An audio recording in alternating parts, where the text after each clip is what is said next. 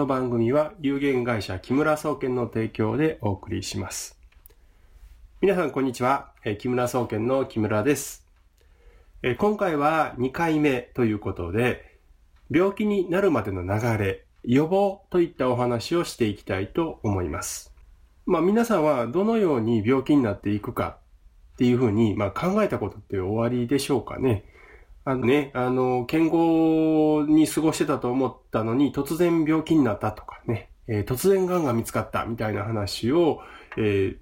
言う方がいらっしゃったりね、実際皆さんの中にもそういう経験のある方がいるかもしれないんですけれども、まあ、東洋医学的に言うとですね、突然病気にはならないです。この病気になるまでっていうのが実はすごく長い準備期間がありまして、だんだんと悪くなっていくっていうふうにま考えているんですね。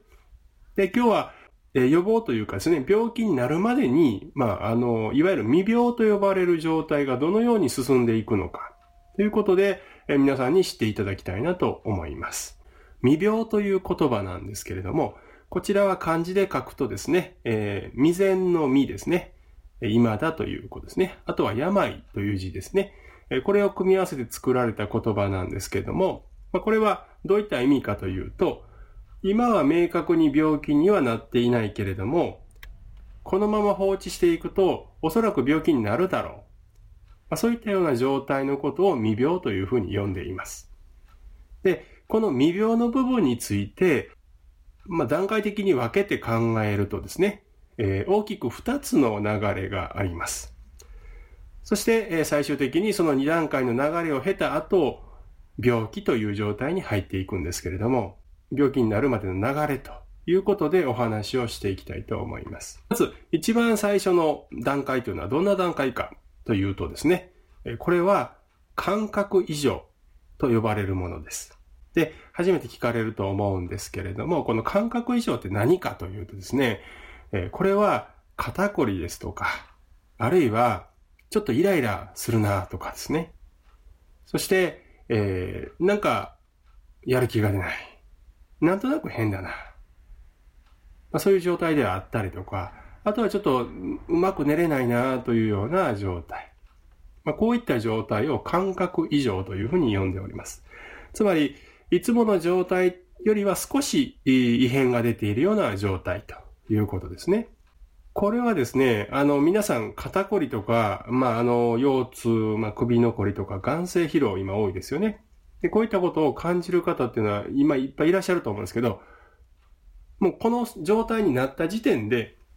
まあ、病気が始まってる。まあ、そ、このように考えるわけですね。まあ、病気が始まってるというふうに考えるわけです。ですから、この未病の状態に入っという方が、まあ、日本には実はかなりたくさんいらっしゃって、そこから準備が始まってるわけですね。で、この状態がいつ頃から始まるかっていうのは人によって全く違います。例えば、えー、小さい頃からですね、例えば冷え症だとか肩こりがひどいという方は、もうこの時点から病気になるための準備が始まっていますので、だんだんだんだんこれが進んでいってるわけですね。で、その次に何が起こるかというとですね、えー、感覚異常の次に起こるのは、機能異常と呼ばれるものです。機能機能異常というのはですね、どういうことかと言いますと、例えば四十肩とか五十肩という方は、今まで上がったはずの肩が、えー、途中で上がらなくなっちゃうというような状態になりますよね。まあ、こういったような機能的に100%動かないとか、えー、体の中でも100%働きが、えー、出せない。そういった状態になっていることを機能異常というふうに呼んでいます。で、この機能異常というのが、えー、継続的に続くとですね、えー、ま、あのー、四十肩以外にも、例えば膝が痛くて曲げ伸ばしが辛いとかですね、出てきますよね。で、ここまでは実はですね、あの、レントゲンとか、あの、CT、MRI ですかね、こういったもので撮ったとしても、あの、異常が見つからないんですよね。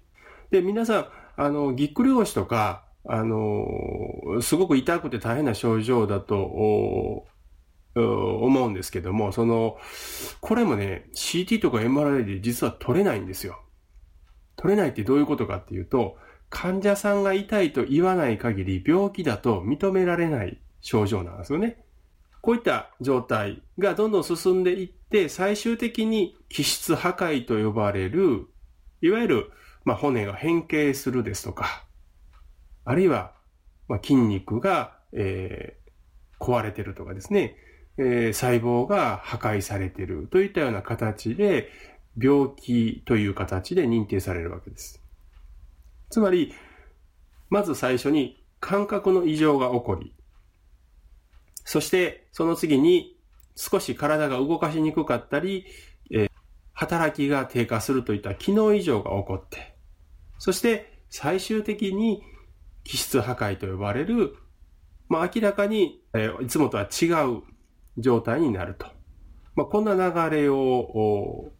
経て病気が認定されるわけです。病気治療というのはどの段階でやってるか、あるいは健康診断でどこら辺からわかるかっていうとですね、実は機能異常と呼ばれる2番目のだいぶ後の方までいかないと健康診断で異常っていうのは多分出てこないと思います。まあこの時点でね、お医者さんに相談したとしても、うーん、なんか様子見ましょうとかですね、えー、まあ規則正しい生活してくださいとか、まあ当たり障りのないことを言われることがほとんどで、実はこの時点まで何も対処方法があまりないんですよね。えー、その後、もっと進んで、もうこのまま行くと気質破壊が起こってしまうなというところになって、あ、これは病気ですよと、治療しないといけませんね、というふうに言われるようになるわけですね。ただしですね、これ見た目的に変化が起こっていると言っても、例えば椎間板ヘルニアとか、そういう症状の場合は、一般的な健康診断の項目に当てはまりませんから、患者さんが痛いって言いに来ない限りは、調べることすらしないんですね。だから、まあ、患者さんが痛いと言った時点というのはもうかなり進行している状態、いわゆる気質破壊までいっていることが多いので、まあ、病気の、まあ、中頃ぐらいまでならないと発見できない。こんな風になるわけですね。まあ、それで皆さんはどうやって病気を予防したいんだっていうことで、予防したいけれどもどうしたらいいのかなっていうことで悩んでおられる。というようなのが現状だと考えております。でね、その皆さんにその申し上げたいのは何かっていうと、肩こりとかそういうものがあったらもう病気になりかけてるというふうに意識をしていただきたいんですね。で、それを改善するようなことをやっていただきたい。いうことなんですよ。何もまあ難しいことをやってくださいということではないんですけど、一つ一般的に言われてることと違うのは何かっていうと、自分で責任を持ってやるっていうことなんですね。世の中の一般的な治療とか病気の予防とかを考えてほしいんですけど、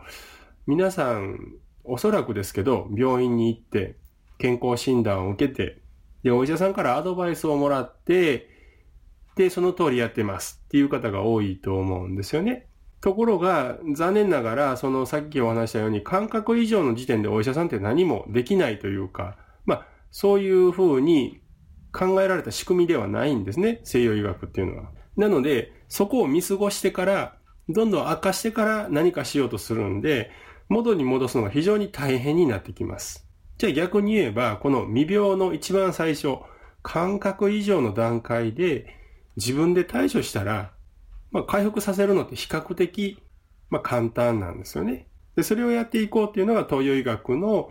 まあ、いわゆる自分でやる健康法的な部分です。ね、ねどういうふうな健康法をやればいいのかっていう話になるんですけど、これは1回目でもちょっとお話したように、例えば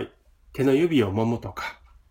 あるいは筋肉をほぐしてあげるといったような形の体をリラックスさせるということをやっていただきたいんですね。リラックスさせるっていうのが非常に重要で、あ、あの、うまくできる方は結構大変な仕事環境とかね、えー、いらっしゃっても体がそんなに疲労してないですし、疲労したとしても比較的早く回復します。ところがこの体がリラックスできてない、緊張がずっと続いちゃってる方の場合は、えー、休息しようとしても休息できない状態にもうなってるんですね。だから回復がなかなか進まないんで、他の人と同じような時間休んだり寝たとしても、体が元に戻ってくれないんです。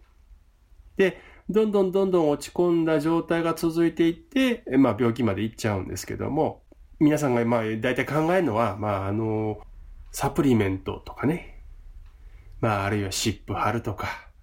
えー、あとお医者さんに行くとかですね、まあマッサージしてもらうとかもあると思うんですけど、こういったね、えー、物に頼ったり、えー、人に頼るっていうことがメインになっちゃってるんですね。僕はこれがね、非常にこう、日本では大きな問題だなと思ってまして、やっぱりね、自分の体なんで、自分で興味を持って体に触れて、どんな状態なのかっていうのを把握するっていうのが非常に重要だと思うんですよね。で、私自身も中学2年の頃に、まあ実は東洋医学を始めたんですけど、自分がね、えー、アレルギー性鼻炎がひどくて困ってたからなんですよね。で、お医者さん行っても何ともならないから、あ、これはもう自分で何とかするしかないんだと思って、本を買って勉強して、実際実践してみて、それでまあ、私の場合運よくね、えー、成功体験がありまして、えー、まあ、耳鼻科6年行って治らなかったアレルギー性鼻炎をですね、わずか健康法を実践して3ヶ月で治しちゃうっていう、まあ、これがあったんで、えー、まあ、東洋医学に興味を持って、かれこれ25年続けているわけですけども、まあね、私のようにね、辛い目にあったから頑張るっていう方結構多いと思うんですよ。で、逆に言うとね、今皆さんが、その昨日感覚以上の肩こりとかがひどいのに、そんなに困ったことがないからって言って放置されてると、これ年取ってくると、回復が難しいですね。えー、何もせずに放置してたら、それは体はどんどんどんどん傷んできますから、その、元に戻していくっていう作業が非常に、まあ、大変になってきます。でそこを、まあ、皆さんにね、えー、ぜひ、えー、自分で取り組まないと、自分の健康は取り戻せないんだよということを知っていただきたいなと思って、えー、ご紹介しました。それでは次回ですね、えー、具体的な予防法についてね、ご説明をしていきたいと思います。最後までお聴きいただきありがとうございました。それではまた次回お会いしましょう。